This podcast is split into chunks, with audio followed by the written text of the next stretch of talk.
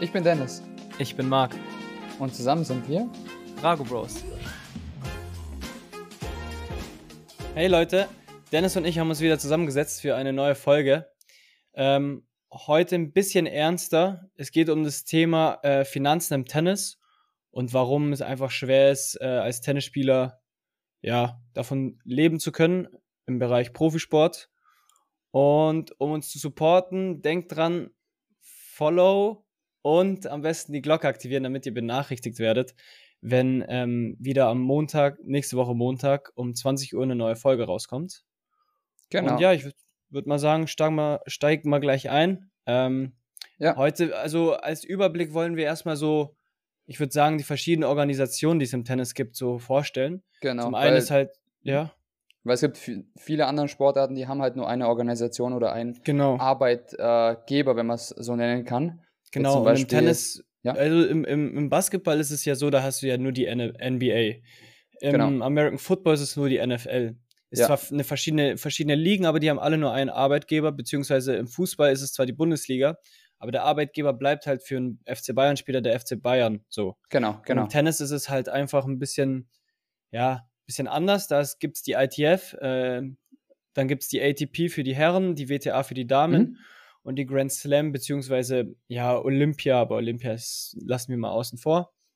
Mhm. Ähm, Grand Slam ist auch noch, das sind nicht nur vier Turniere, die auf der ATP-Tour sind, sondern Grand Slams, die sind ähm, eine eigene Marke, eine eigene Firma, die eigentlich im Prinzip nichts mit der ATP-WTA eigentlich genau. nichts zu tun haben. Ähm, die haben es natürlich so gemacht, dass es für die ATP-Rangliste dann zählt und alles, mhm. aber rein von den Firmen her, von den Organisationen haben die nichts miteinander zu tun, wo auch schon so die ersten Schwierigkeiten dann aufkommen, ne? Genau, weil äh, man muss sich einfach denken, ein Spieler, der auf die Tour geht, der fängt dann an zu spielen und äh, fängt dann an auf den ITF-Turnieren, also auf den Futuren, auf der niedrigsten Kategorie, geht dann natürlich höher, falls er dann besser wird, auf den Challengern, dann ist er auf einmal bei, unter der ATP, dann ist er, dann ändert sich das wieder. Oder halt bei der WTA. Genau, oder bei der WTA, wenn es äh, eine, eine weibliche Spielerin, Spielerin ist. Genau, und dann irgendwann später, sobald es dann ein gewisses Ranking erreicht hat, was äh, nicht so viele rankommen in dieses Ranking, dann bist du auf einmal bei den Grand Slams. Ähm, also French Open, Australian Open, Wimbledon und den US Open. Und dann ist es auch wieder anders. Deswegen ist es da ein bisschen, bisschen kompliziert. Es ist so ein bisschen so ein, so ein Dschungel. Man weiß nicht wirklich, wie das ab, abläuft. Und genau, ähm, bestes Beispiel, was der Marc und ich äh, uns äh, davor noch ja, ein bisschen darüber geredet haben, und zwar Alcaraz. Äh, ich glaube, das ist ein aufblühender Star heutzutage. Ja, in ähm, unserer Generation wahrscheinlich das genau, Top-Talent so, ne? Genau, genau, deswegen. und da haben wir uns mal einfach äh, angeschaut, wie es denn bei so einem Alcaraz ausschaut. Und wir sind ganz ehrlich, äh, eher mau, oder? Ja, ähm, wir haben viele Quellen angeguckt, einfach auf meistens aber die offiziellen ATP-Seiten, da, da mhm. kann man es am besten lesen. Wir haben ungefähr rausbekommen, dass Alcaraz circa brutto äh, 10 Millionen Dollar gemacht hat.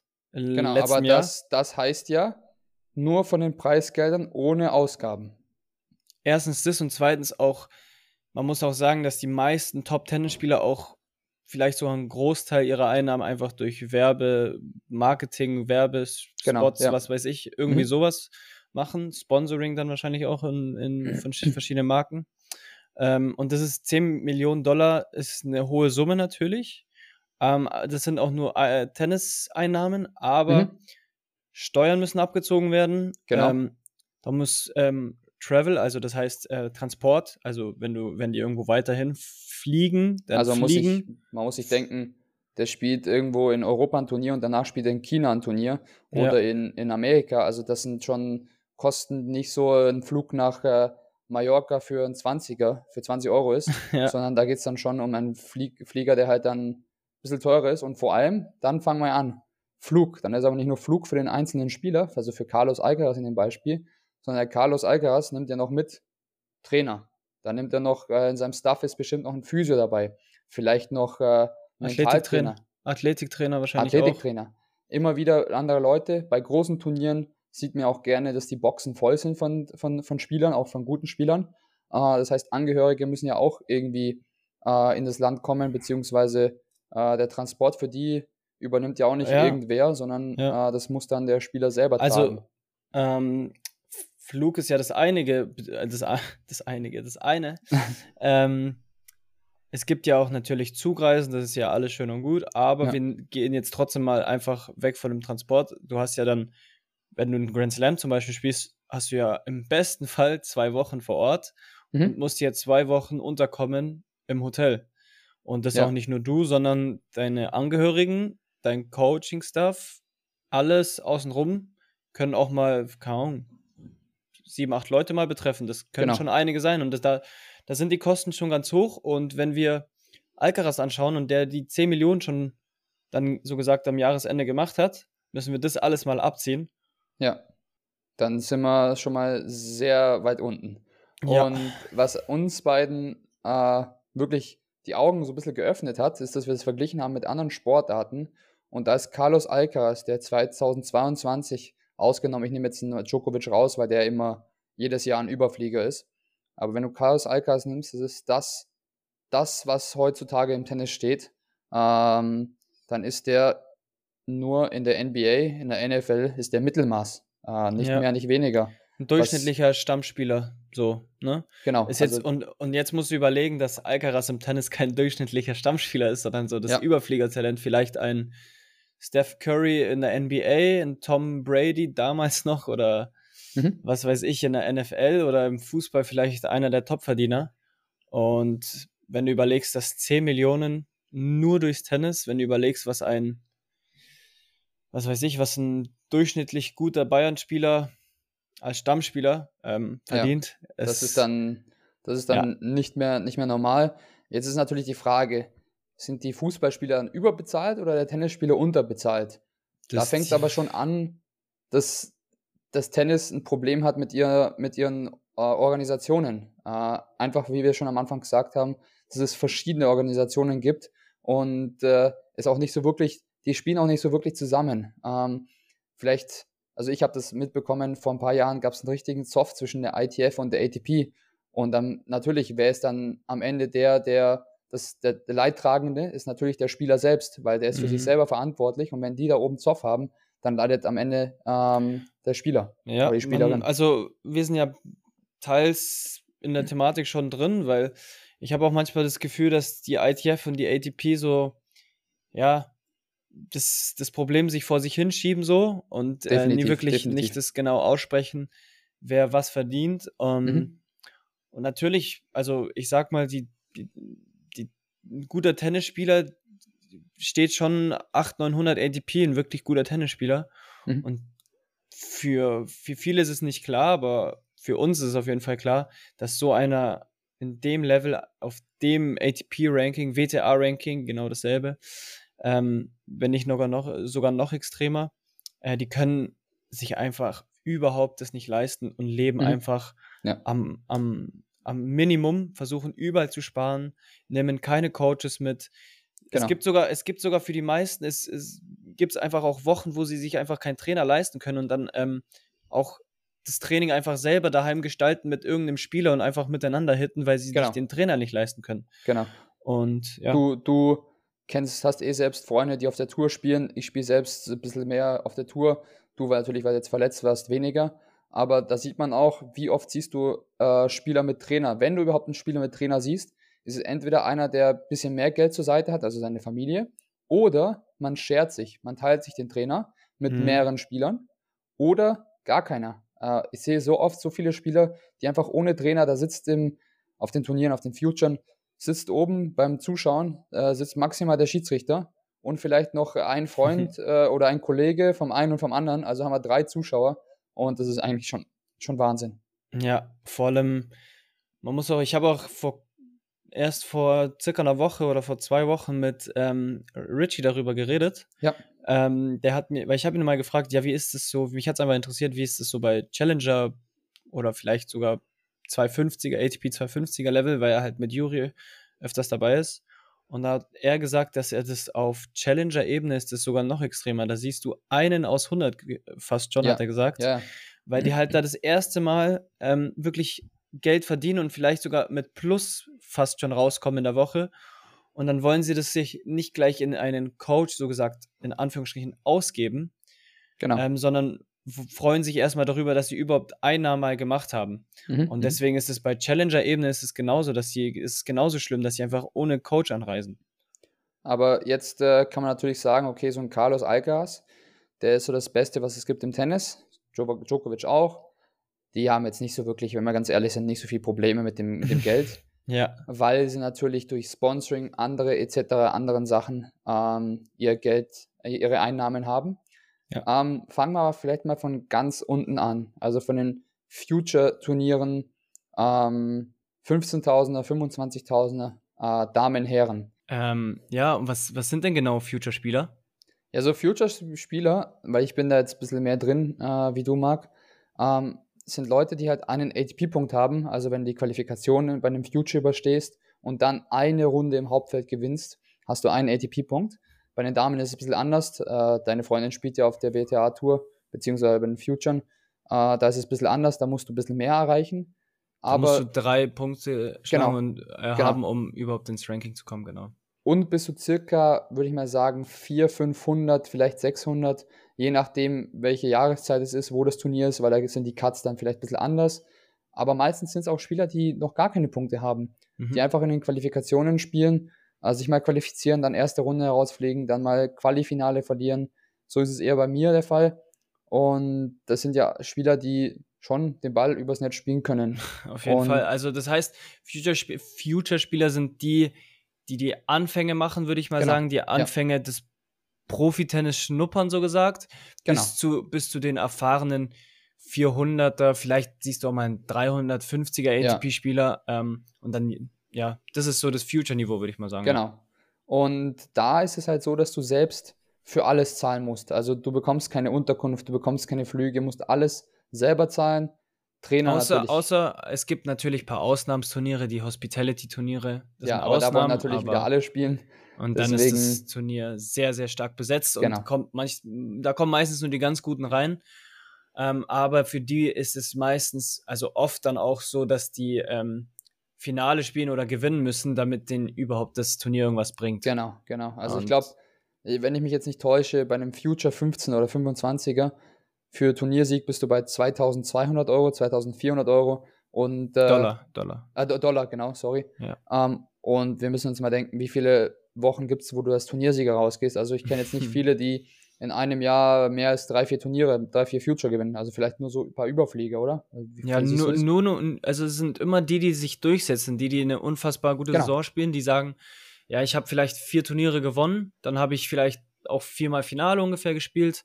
Das sind ja. so die wirklich die, die eine sehr, sehr gute Saison gespielt haben. Also die sind dann, die sind dann wirklich top. Also das ja, ist aber ich würde sagen, Niveau. so die durchschnittlich gu guten Spieler auf der Future-Ebene, äh, Future die, die holen sich in jeder Woche eigentlich fast mindestens einen ATP-Punkt. Das heißt, mindestens ein bis zwei Runden gewinnen sie schon. Genau, immer. und das sind dann, wie viele, und das ja. sind, glaube ich, so 300 Dollar. Also ich kann mich jetzt, ich kann auch jetzt falsch liegen, aber 300 Dollar wenn du es dann mal hochrechnest, äh, du zahlst dann eine Unterkunft, Flug und so weiter, vielleicht noch eine Autofahrt, wenn es äh, äh, zum Anfahren ist oder Zug oder und so weiter, dann hast du das schon wieder raus. Also ohne, ohne dass du einen Trainer dabei hast. Du bist einfach nur auf dem Turnier, spielst das Turnier, spielst eine solide Woche und bist, gehst mit Minus raus. Das heißt, und ein, einer kommt wahrscheinlich mit plus minus null oder vielleicht sogar plus raus und das ist halt der Turniergewinner, ne? Genau, 32er Einzel, also äh, Main Draw, also 32 Spieler im Hauptfeld und dann 32 bis 64 Spieler im, in der Quali. Also wenn das, das sind dann im schlimmsten Fall ist es ein, ein bis zwei Prozent der Spieler, ähm, ja, können sich das dann für diese Woche leisten. Ja. Aber jetzt gehen wir mal weg von den, von den Futuren. Danach, der nächste Step ist dann bei meisten Spielern, die schnell hochkommen wollen, die gehen dann auf die Challenger. Bei den Challengern ist so, dass du dann ja, ähm, die Unterkunft gezahlt bekommst. Äh, ich glaube, für ein Zimmer mit Coach. Äh, also Coach kann bei dir im, im Zimmer schlafen, was auch nicht so wirklich das Beste ist, wenn man, wenn wir ganz ehrlich sind, aber wir meckern nicht, weil man bekommt ein Zimmer umsonst. Ähm, Preisgeld ist ein bisschen höher, aber es ist auch wieder so, wie du gesagt hast, Marc. Ähm, du machst nicht wirklich Plus. Nee, nee, nee. Deswegen ja, es ist, ist, ist schwierig. Ähm, Keine Frage. Ähm, der Ritchie, wie du vorhin gesagt hast, der betreut jetzt den, den Juri Rodionov, der steht jetzt Top 100 der ist jetzt, glaube ich, äh, sogar. Der ist, der ist genau 100, soweit ich weiß. Ja, aber ich glaube, der, hat genau. Jetzt, der hat es jetzt geknackt, weil er hat ganz gut gespielt die, die Woche oder letzte Woche, irgendwie sowas. Ja, ja, und dann war er 96 irgendwie so und mhm. dann, also im, im Live-Ranking für Pro ja, Prognose ja, und dann ist er genau 100. Aber, aber wenn man zum Beispiel ihn nimmt als Preisgeld, ich habe jetzt nicht mit ihm geredet, du glaube ich auch nicht, wenn man sein Preisgeld nimmt, ist es auch nicht so wirklich, ist auch nicht wirklich ein Plus. Er bekommt dann, er, ist, er kommt dann ins Plus, indem das ihm zum Beispiel äh, er, er einen Sponsor hat oder er jemanden hat, dem Geld gibt oder er vielleicht die Schläger umsonst bekommt, Bekleidung umsonst bekommt. Also und er, so weiter. Er, er kann, also ich würde mal sagen, ich kann es nur durch Schätzungen sagen, ich ja. glaube, er kommt schon ins Plus, aber nicht wirklich hohes Plus und durch dieses Sponsoring kommt er schon wirklich in so eine attraktive Situation, würde ich mal sagen. Also er kommt, ihn. er kommt über die Runden, wenn wir es so sagen können. Problem ist jetzt aber, jetzt stellt mal vor, der verletzt sich jetzt schlimmer, was äh, ihn ein halbes Jahr bis einem Jahr aussetzen lässt, dann ist es nicht so wie bei anderen Organisationen, also in anderen Sportarten, dass sie dir weiterhin das Gehalt zahlen oder einen Teil vom Gehalt zahlen und sagen, hier, wir machen dich fit und so weiter, danach bist, kannst du wieder bei uns einsteigen. Bei der, bei, bei, beim Tennis ist halt dann so, du bist auf dich alleine gestellt, Sponsoren können dann immer sagen, ja, Kollege, das war jetzt nicht so schön, ähm, dass dich jetzt verletzt hast. Uns bringt es auch nichts mehr, dass wir dich sponsoren, wir sind jetzt weg. Ähm, und das ist einfach äh, keine Vorstellung, das ist einfach die Realität heutzutage. Und ja, das ist dann schwierig. Bei den Damen zum Beispiel, das ist noch viel schlimmer, finde ich, weil bei den Damen, wenn die dann ein Kind bekommen wollen, äh, die können, die sind ja auch dann ein Jahr oder mehr, sogar mehr raus. Ähm, da sagt dann auch nicht die WTA oder die, die Organisation, die dafür zuständig ist, sagt dann auch nicht, ja super, ähm, wir zahlen euch jetzt ein Jahr den Gehalt, also ein Gehalt und mhm. wenn ihr dann fertig seid, ja, dann könnt ihr mal wieder zurückkommen. Also das. Ja. Äh, also das ich weiß nicht, wie es im Frauenfußball ist, aber ich weiß, was bei den Männern, auch wenn jemand sich vielleicht das Kreuzband oder vielleicht die Achillessehne reißt, äh, dass der trotzdem bezahlt wird, so, ne? Weil die haben genau, den genau. Arbeitgeber, genau. das ist zum Beispiel der Fußballverein einfach, und die zahlen ja trotzdem das Gehalt jeden Monat konstant. Und dann ja. hast du auch einfach keinen Druck, um wieder einzusteigen, um wieder genau. deine Leistung abzubringen. Natürlich schon ein bisschen, aber nicht so wie du es beim Tennis hast, weil beim Tennis bist du verletzt, kommt keine Einnahmen. Bist du krank, genau. kommen keine Einnahmen. Lieferst du nicht ab, kommen keine Einnahmen. Ja, genau. Diese drei Faktoren, also verletzt sein, krank sein oder nicht abliefern, das, ist, das setzt einen so sehr unter Druck. Das ja, ist einfach. Äh, ja. dann gibt es wahrscheinlich auch viele Spieler, ähm, die einfach auch diesen Gedanken im Kopf haben, wenn sie jetzt zum Beispiel, es gibt schon Unterschiede von 1000 Dollar, wenn du da die Runde gewinnst oder nicht. Und dann spielst du da ähm, gegen guten Gegner, bist in einer engen Situation, hast es vielleicht im Hinterkopf, oh, jetzt muss ich schon gewinnen, weil das wäre schon wieder mal gut für die Einnahmen so. Und genau. dieser Druck ist für viele Spieler wahrscheinlich auch ähm, echt nicht so leicht. Da haben wir jetzt ein Juri als super Beispiel. Danach sind wir bei den ATP-Turnieren und die skippen wir jetzt mal, weil da verdient man sich schon ganz ordentlich. Gehen wir jetzt mal zu den Grand Slam Turnieren. Der Juri mit seinem Ranking, ich glaube 106 muss stehen, um immer im Main Draw zu sein bei einem Grand Slam. Ähm, und dann auf einmal öffnen sich für dich Tore oder Türen, mhm. ähm, weil ich glaube, erste Runde rausfliegen bei einem Grand Slam im Hauptfeld ist, glaube ich, 60, 70, 80.000 Dollar, ja. was schon mal unglaublich ist, oder? Das ist ein, da sieht man es, man sieht es auch in der, in der Preisliste, man kann es auch in einem Ranking sehen, dass da so ein riesiger Schritt ist. Extremer Sprung, ja. Da ist so, das ist ein Schritt von 50, 60.000 Dollar, genauso wie halt einfach diese Einnahmen sind, weil das halt einfach so unfassbar ist, wenn du allein nur ein Slam mitnimmst. Genau. Und also, ähm, das ist echt, das ist, wenn, also man sagt so, der, der größte, also es gibt große, große Sprünge zwischen, natürlich zwischen ähm, einem Future-Spieler und dann ATP-Spieler zu werden und dann von einem ATP-Spieler noch ein Grand Slam-Spieler zu werden, konstanter Main-Draw Grand Slam-Spieler, ist schon nochmal wirklich, das ist finanziell ein richtiger Boost. Also ich habe mit meinem Trainer geredet und weil bei uns auch ein Spieler trainiert, der sich jetzt dann qualifiziert hat für ein Jahr alle, also wenn du normalerweise, wenn du ein, zwei gute Turniere spielst und in die Rechnung kommst, in die Richtung kommst, äh, Grand Slams zu spielen, dann spielst du generell eigentlich alle vier Grand Slams ein Jahr lang und danach musst du wieder weiterdenken, wie es dann abläuft. Aber der ist jetzt zum Beispiel, der kann jetzt alle Grand Slams spielen für ein Jahr und der hat gesagt, auf einmal öffnen sich für ihn äh, Türen. Er kann mal den Coach mitnehmen, er kann mal seine Familie mitnehmen.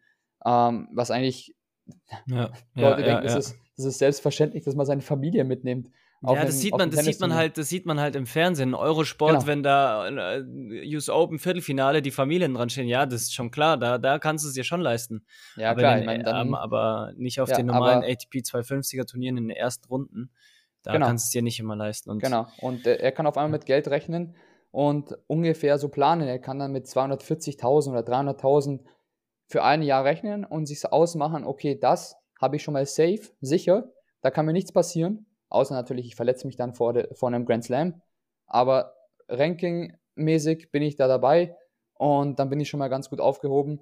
Aber wir haben ja eh schon gesehen mit, äh, mit Marc, dass äh, diese Rechnungen, zum Beispiel bei Alcaraz, dass es äh, im Endeffekt sich dann auch nicht wirklich, wirklich dann ausgeht. Es ist ein schwieriges Thema, äh, Finanzen im Tennis. Ähm, aber ich finde vielleicht, es gibt eine Sache, wo es bei vielleicht noch schwieriger ist. Ähm, das sind es bei den Damen. Ähm, zum Beispiel die WTA wurde gegründet, also die ähm, Organisation, die für die Damen zuständig ist, sowie die ATP bei den Männern. Die wurde ja nur aus dem Grund gegründet, aus dem Grund gegründet, ja, das ist, ja. sogar, das ist sogar richtig, ähm, hm. weil die Männer oder der Preis, der, der, die, die Preisgelder einfach so unterschiedlich verteilt worden sind. Das ist einfach extremer Unterschied zwischen Männertennis im Preisgeld und Frauentennis im Preisgeld äh, gegeben hat und immer noch gibt. Ähm, ja, aber jetzt wollte ich dich mal fragen, hast du da Einblicke vielleicht äh, von, von deiner Freundin aus? Ähm, ja. Also ich, ich, wir haben, also ich habe oft schon über dieses Thema geredet, mhm. weil wir halt einfach beide, sage ich mal, relativ professionell Tennis spielen. Ähm, mhm. Und ja, wir haben einfach generell diese Diskussion oft und es gibt halt immer so, zwei Themen, zwei, zwei Argumente, die wir angucken. Das eine ist halt, dass die, also es, wir gehen über das Thema, ähm, dass Frauen gleich bezahlt werden wie Männer. Es gibt Thema, also Grund Nummer eins, warum es gemacht werden sollte, ist, man kann gucken, dass ähm, die Frauen prozentual genauso an ihr biologisches Limit gehen genau. bei solchen Matches, genauso wie bei Herren. Ja. Her für Herren ist, der, der Mann ist einfach biologisch ein bisschen stärker aufgebaut und deswegen kann er fünf Sätze durchhalten. Frauen genau. sind biologisch nicht ganz so stark, aber gehen trotzdem genauso an ihr Limit wie die Herren genau. und schaffen es halt drei Sätze äh, durchzuhalten. Das ist das eine, warum man äh, dafür sprechen sollte. Und da gibt es halt Leute, die sagen, für die ist Equal Pay, also dass Frauen und Männer nicht gleich bezahlt werden, ist eher für die so das Richtige. Und die haben halt meistens das Argument im Hinterkopf, dass sie sagen, ja, ähm, wie kann es sein, dass sie gleich bezahlt werden? Die Männer stehen nämlich zum Beispiel fünf Stunden auf dem Platz und spielen fünf Sätze und ähm, die Frauen stehen dann vielleicht auch nur eine Stunde auf dem Platz. Und ja, dann, genau. dann sehe ich diesen Punkt auch und beide Punkte haben ihre Richtigkeiten und beide, beide haben schon so einen wahren Kern. Was für wen jetzt richtig ist, muss jeder für sich selber entscheiden. Genau, genau. Ähm, ich finde Equal Pay an hm? sich schon ähm, sehr wichtig. Man muss dazu auch sagen, dass die Organisation Grand Slam, das heißt ähm, Australian Open, French Open, Wimbledon und äh, US Open, die haben sich schon geeinigt. Die Organisation ist so aufgebaut, dass die Herren und Damen im Bereich der Grand Slam Turniere immer gleich bezahlt werden. Genau. Das war, soweit ich weiß, nicht immer so. Nein, nein, nein. Das, äh, das, ist, wurde, ähm, das wurde jetzt ange angeglichen. Ähm, ja. Und zwar Billie Jean King ist da eine richtige Vorreiterin. Die ist äh, da mega dabei. Die versucht wirklich, dass Männer, Frauen gleich viel verdienen. Mhm. Sie hat selber früher Tennis gespielt. Sie ist, glaube ich, auch eine der Mitgründerinnen von der WTA. Falls ich falsch liege, äh, das ist jetzt keine Information, die ich sehr sicher weiß. Ähm, aber ja, ich glaube, die hat jeder schon mal gehört. Billie Jean King setzt sich für ja, ähm, Equal Pay und vor allem auch Gleichberechtigung bei Männern und Frauen ein. Es ist ein schwieriges Thema, sehe ich auch so. Aber wie du gesagt hast, äh, das ist ein sehr gutes Argument und ich verstehe es zu 100% und bin, ich, ich habe da kein Gegenargument dafür. Deswegen muss ich sagen, dass das Argument richtig ist und ja. Welches genau? Welches genau? Das mit dem ähm, biologischen, ja, ähm, ja, dass ja, ja, Frauen biologisch auf 100% gehen so wie Männer auf ihre 100% gehen. Ja, und das ist, da muss halt jeder für sich entscheiden. Das ist jeder, jeder Mensch genau. ist zum Glück anders. Und ähm, für manche ist halt das Argument ein bisschen stärker, für andere das andere. Ja. Für mich persönlich ist es eher so, dass ich sage, biologisch beide gehen ans genau. Limit und deswegen genau. das schon gut, genau. dass die ähm, gleich bezahlt werden. Ähm, jetzt haben wir natürlich Grand Slam angesprochen, dass sie dass Männer und Frauen dort gleich verdienen. ATP und WTA haben sich aber noch nicht geeinigt. Ähm, ähm, wobei, den, da gibt es jetzt auch wieder, also ich jetzt. Noch für die jetzige Zeit nicht. Die genau. haben es für 2027, glaube ich, angedacht. Genau, 2027 bei 500, genau. äh, 500er Turnieren und bei Tausenden, also bei Masters, ist es so, dass sie gleich viel verdienen. Und glaube ich, 2033 wird es so sein, wenn die Turniere nicht äh, auf der gleichen Stelle sind. Also zum Beispiel Indian Wales ist ja Männer und äh, Frauen dann wird es äh, 2027 sein. Aber jetzt zum Beispiel, wenn du in China und Korea hast, also China Herrenturnier, Korea Damenturnier, dann äh, ist es erst 20, 2033, dass sie auch dann gleich verdienen, oder? Genau. Okay. Was ich okay. super, eine super Sache finde, weil man, man sieht ja, ähm, wenn es diese WTA nicht gegeben hätte, dann hätte es niemals eine Chance gegeben, ähm, dass Frauen die, gleiche Bezahlung bekommen wie Herren hier finde ich noch einen ganz guten Punkt, der, den ich selbst von meiner Freundin bekommen, mitbekommen habe. Und zwar, ähm, wir sehen das Ganze aus der Sicht eines Mannes. Ähm, aber aus der Sicht einer Frau ähm, kannst du das ja gar nicht. Also wenn, stell dir mal vor, du bekommst jetzt weniger Geld, ähm, nur weil du ähm, das andere Geschlecht bist. Dann würdest du dich auch, auch benachteiligt fühlen. Ja. Wenn man sich einfach so in eine andere Richtung reindenkt, aus der anderen Sichtweise, dann verstehen es wieder schon. Das ist ja genauso, das ist ja wie früher, ähm, ja, Leute mit einem weniger äh, oder mit, mit einem ähm, geringeren Bildungsweg oder Leute, die eine andere Hautfarbe hatten, früher, ganz früher, ja, ja, ja, haben einfach nur aus diesen Gründen weniger bekommen oder gar nichts bekommen. Ja, natürlich, da bin ich voll bei dir auf jeden Fall es ist ja auch im normalen Berufsleben, dass viele Jobs einfach nicht gleich bezahlt werden, nur weil du eine Frau ja. bist oder was ja. weiß ich. Ähm, ist klar, äh, da bin ich auch voll bei dir. Und ähm, das sollten sie, ist auch gut, dass sie jetzt eine Lösung gefunden haben. Ja, finde ich auch. Ähm, deswegen bin ich, bin ich da, bin ich da sehr zufrieden, endlich, dass sie eine, eine, eine, eine, Lösung gefunden haben. Es hat aber auch lang gedauert. Da haben sich viele ja, ja. Herrenprofis sich dafür aussprechen müssen. Ja, das stimmt. Ja. Und ähm, das ist ja meistens natürlich, immer so. ich verstehe auch, dass die, für die WTA das nicht leicht war, beziehungsweise halt, dass sie sich generell einigen, weil so ein Turnier, dass es genauso viel Preisgeld wie beim ATP-Turnier bekommt, ist schwer, weil ähm, da muss mehr aus der eigenen Tasche fließen weil ja. zum Beispiel einfach vielleicht nicht ganz so viele Besucher bei den Herrenturnier sind oder nicht ganz so viel TV-Zahlen bei den äh, Damen sind wie bei den Herren. Mhm. Und ähm, deswegen könnte, also ich, das ist nur eine Vermutung, ich, ich, keine Ahnung, kann auch nicht so sein, aber wenn halt zum Beispiel die TV-Zahlen dann nicht ganz so viel sind, ähm, dann ist es halt einfach, dann ist es halt einfach schwerer, weil du die Zahlen einfach nicht zusammenbekommst und dann muss halt ein WTA-Turnier, der Organisator muss halt einfach dann aus eigener Tasche die Veranstalter müssen halt aus eigener genau. Tasche da ein bisschen mehr genau. zusammenlegen. Genau. Und dass sie das jetzt anscheinend hinbekommen haben, für die meisten Turniere dann ab 2033, für fast alle sogar dann, ähm, ist schon mal ein richtiger Schritt in die richtige Richtung, meiner Meinung nach. Und, äh, genau, also so, so sehe ich das auch. Äh, ich gehe da voll mit dir.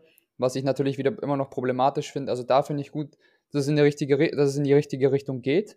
Bei dem Equal Pay, ähm, ist halt nur schwierig bei dieser ähm, ATP, äh, WTA, ITF, Grand Slam und so weiter.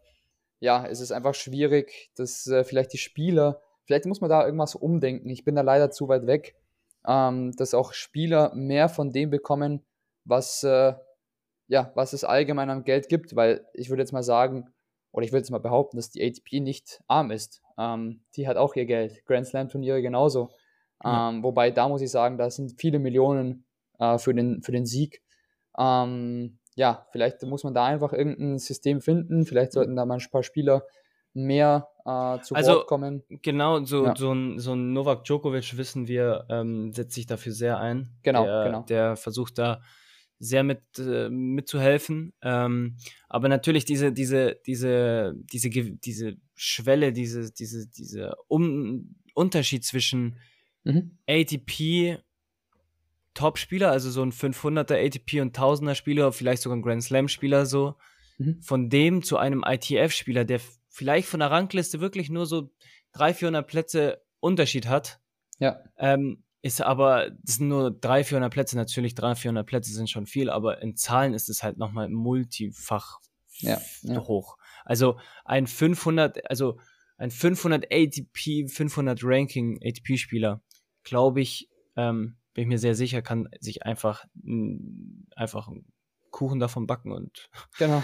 ja, ne, kann, ja, kann, kann, stolz in sein, kann stolz in seinen Lebenslauf reinschreiben, dass er 500er stand. 500 aber wenn, stand, wenn das ein Fußballer wäre, der würde sich dumm und dämlich verdienen. Also ja. jetzt ohne ja. irgendwas gegen Fußballer zu sagen, aber ja, da sind ja, die, die allein, Preisgelder schon. Höher. Allein, äh, allein mit dem Argument oder mit, diese, mit, diesem, mit diesem Vergleich, dass ein Alcaraz, der das Top, des Top-Talentes, der Nummer 1 letztes Jahr auch äh, war und einfach unfassbar erfolgreich war, ist einfach ein durchschnittlicher Basketball, Fußball, genau, Football-Spieler.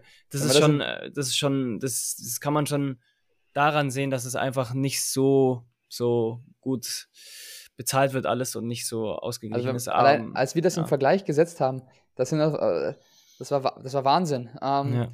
ja. aber ich finde, da gibt es nicht viel mehr zu sagen, als dass äh, ja, die, IT, äh, die ATP, die ITF, die WTA, vielleicht auch die Grand Slam Turniere ja ein bisschen mehr tun müssten, die Spieler sich vielleicht ein bisschen mehr dafür einsetzen sollten.